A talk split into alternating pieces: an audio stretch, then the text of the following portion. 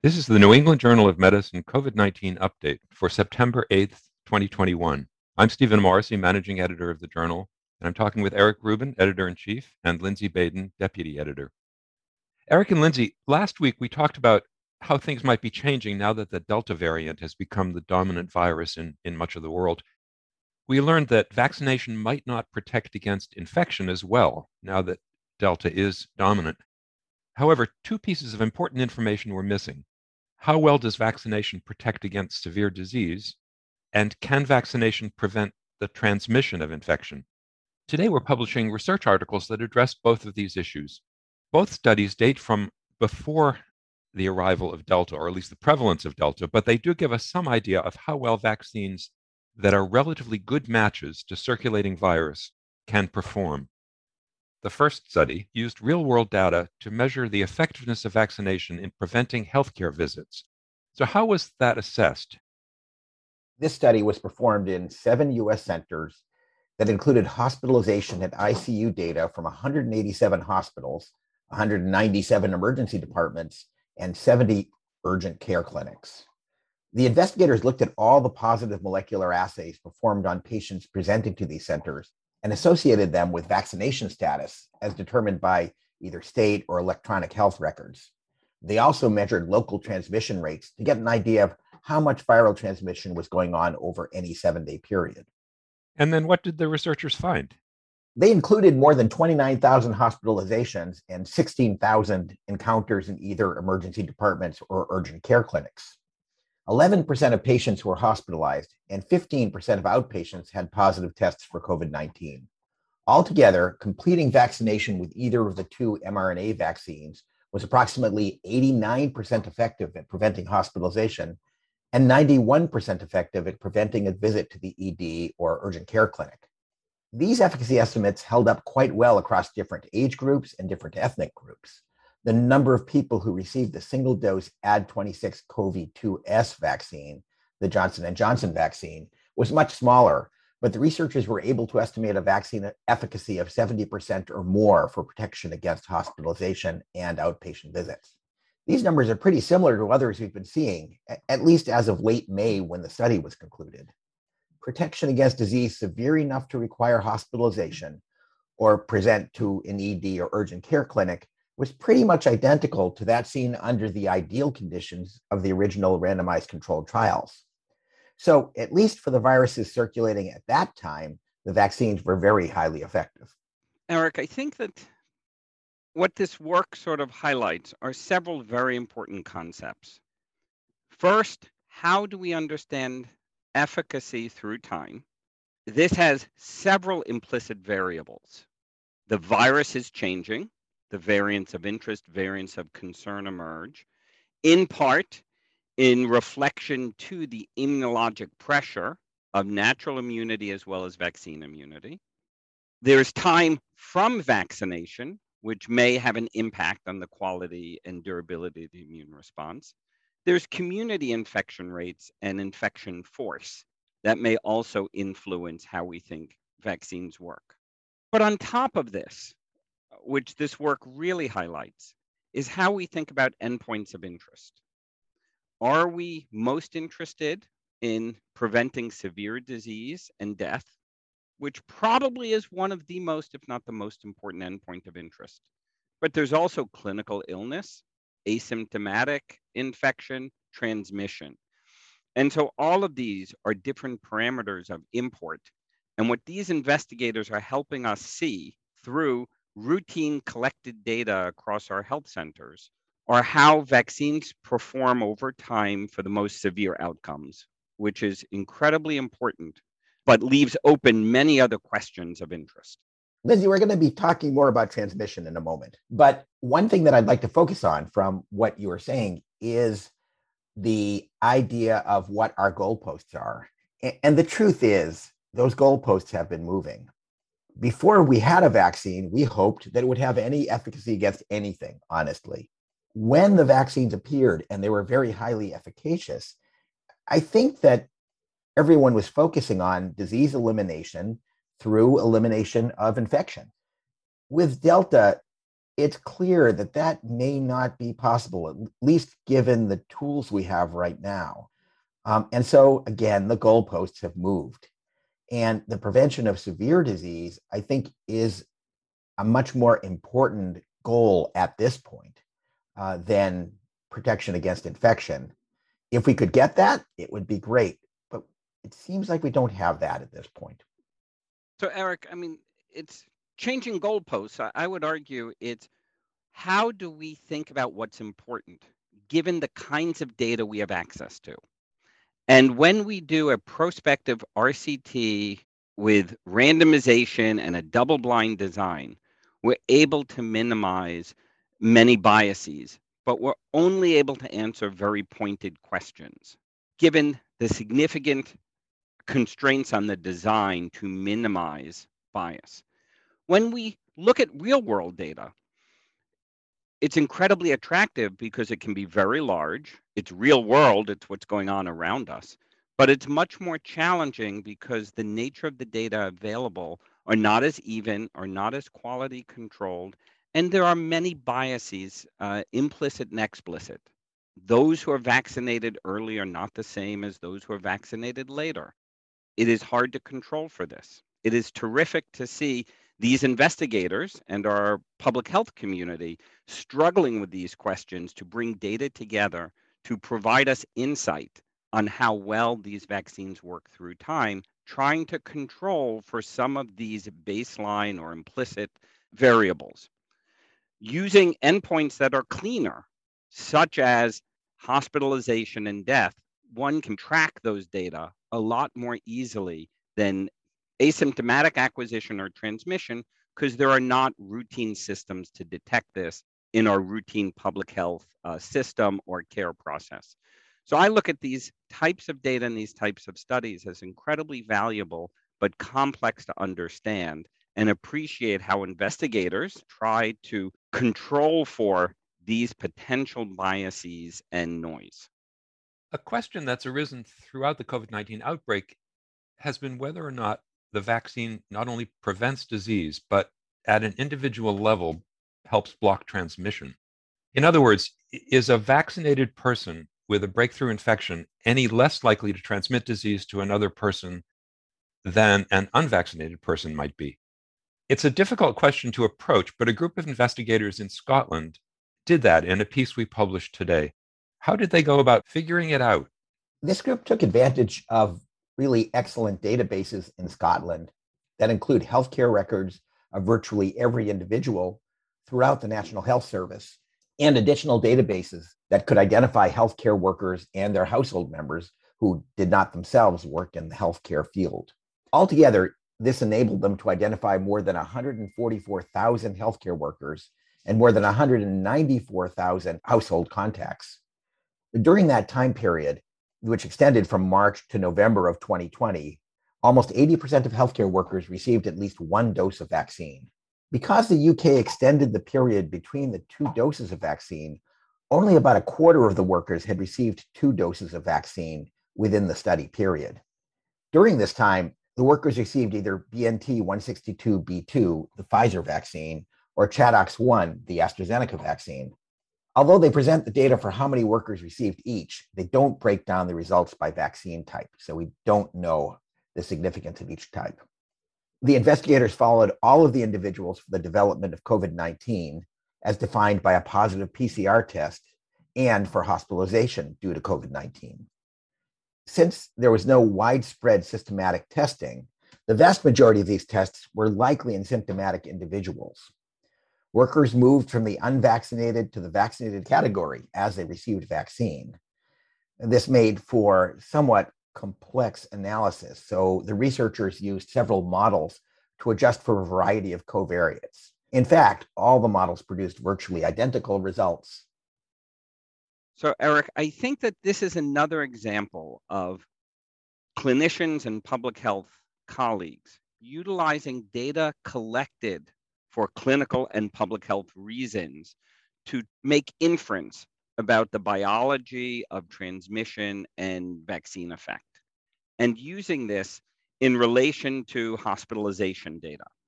Direct assessment of individuals in the home obviously is not done routinely. So they're making inference based upon household members' illness. I think it's a terrific example of how do we infer vaccine activity in tight communities like the household through hospitalizations and clinical encounters of household members. Though the data have many weaknesses, the overall approach is clever and utilizes clinical and public health data in a way that allow us to understand a little bit more about transmission dynamics in the setting of vaccine rollout. I will point out that we do have some large healthcare databases in the US, and um, they're often used for research, but they're quite a bit more limited than the kinds of things we're talking about now. And it is striking that a lot of these real world effectiveness data uh, that we've been seeing are coming from countries that have a national health service um, and other integrated uh, databases uh, which aren't present in the US. And I think that as we go forward in this outbreak, we're going to continue to see the most complete and most persuasive data from countries like Israel and Qatar, both of which have vaccinated a number of people and have either a national health records or have large integrated healthcare systems care for a large percentage of the population. What did these researchers in Scotland find? They presented two sets of data. Because the majority of participants only received a single dose of vaccine, the largest numbers and most reliable data come from this group. One dose of vaccine had about 50% efficacy in preventing disease and almost 85% efficacy in preventing hospitalizations in the vaccine recipients themselves. How well did that translate into household contexts? Well, it turns out they were also protected, though less well, with about 20 to 30% protection against infection. All of these numbers improved significantly after a second dose of vaccine in healthcare workers, which resulted in about 90% protection in the recipients. For household contacts who were unvaccinated, the case rate fell by about half, though there was somewhat less of an impact on hospitalizations. Thus, the authors conclude that vaccination of one person in a household offers modest protection to others. Of course, there are several caveats. Although the researchers confined their analysis to infections that occurred close together in time in a household, it might be difficult to determine the direction of transmission if cases occurred very close together. And without systematic screening, it seems likely that known contacts might be more likely to get tested than those without a known exposure. Finally, although the household might be the major site of transmission for some people, many were exposed outside of their homes. Eric, you point out many of the challenges with these types of data. And an additional concern is always the healthy person effect, which is those who choose to be vaccinated may be different than others. Um, however, the way this healthcare system is organized, the fact that these are healthcare workers, that vaccine was being rolled out rapidly across uh, these institutions, very likely this does represent what may go on in a household. And it's very encouraging that there are both direct benefits to those being vaccinated as well as to those around them in the household. Using uh, hospitalization and severe illness as an important marker these data are very encouraging that by vaccinating individuals, their direct community also benefits. And how to amplify this message is important so that individuals are aware that not only is it important for me to protect myself, but I can also protect my family and those around me through vaccination. Despite the weaknesses of the data, I think the data are fairly compelling that there are benefits in this circumstance through individual vaccination for those around them. Just to be clear, of course, vaccination of one household member isn't a substitute for getting everyone vaccinated. Uh, nevertheless, as we know, there are some individuals who can't be vaccinated right now. That means children. And it's likely that vaccination of adults in a household does offer some protection to children to the extent that their major contacts are within the household. So, given all the challenges that, that you describe, how generalizable are the observations from this study? Well, I think the news is encouraging, and the study was very well done. Though, of course, it's limited to the specifics in this group. Remember that the mix of vaccines being used is different in different places. For example, the AstraZeneca vaccine, the ChAdOx 1 vaccine, isn't used at all in the US, where the majority of people have gotten one of the two mRNA vaccines. And of course, this trial was done before the appearance of the Delta variant, as you mentioned right at the top, Steve. And the Delta variant does appear to more easily infect vaccinated individuals. So the answer is likely to change over time as the epidemic changes. So, Steve, as we try to figure out how to generalize to our communities, Eric sort of alluded to before that we should be encouraging everyone to be vaccinated. But there are those who cannot be or fail to respond and there are also those beyond the household. Now, this is, you know, extending beyond what was directly studied.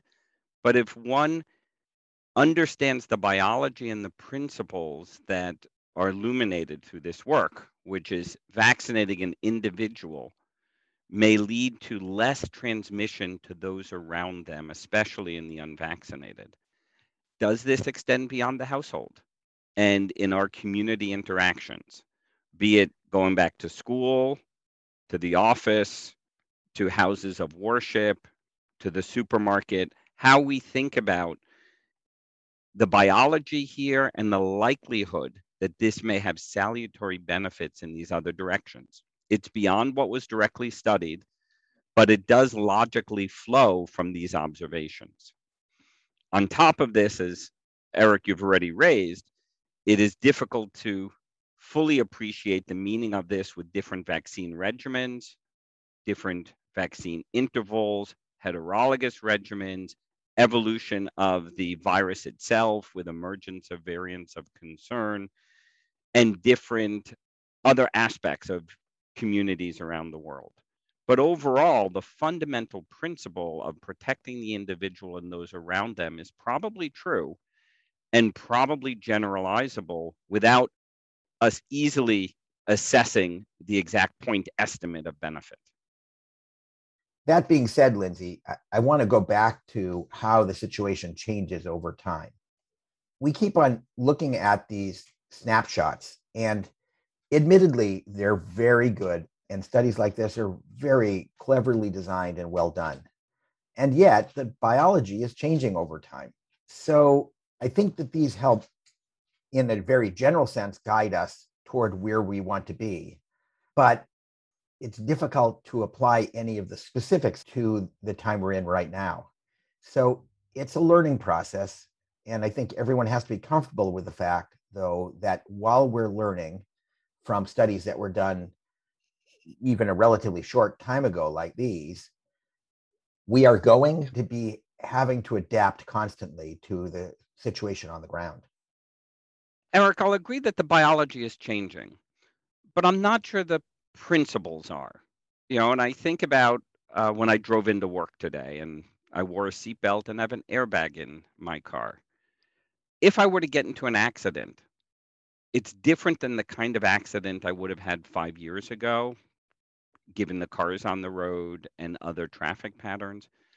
And I can't exactly predict how the seatbelt or the airbag will protect me but fundamentally, they are a good thing and provide protection. And so I think, at least what we know today, the vaccines provide meaningful protection. We don't know exactly all of the details of the protection in the face of the virus changing and variants of concern emerging. But all of the data continue to point in the same direction that they provide meaningful protection, and it looks like meaningful protection to others not just to the individual. How much and how it may vary across circumstance, we need to study and understand. But I think those principles, those generalizable concepts, continue to hold with what we know today. I don't disagree, Lindsay. The numbers change, and the numbers do mean something. They have importance for how we react and what policies we set. But of course, I will leave on an optimistic note after being sort of a downer with how things are changing, which is that we see more evidence now that the vaccines are working. They work in real world situations. They even have indirect effects, as shown by the transmission study, that are useful. Those principles continue to be true today, even if there's a variant out there that infects more easily. Vaccines still have a gigantic benefit. And I think it's important to keep that in mind while we are getting news that's not quite as good as it was a few months ago. Thank you, Eric. Thank you, Lindsay.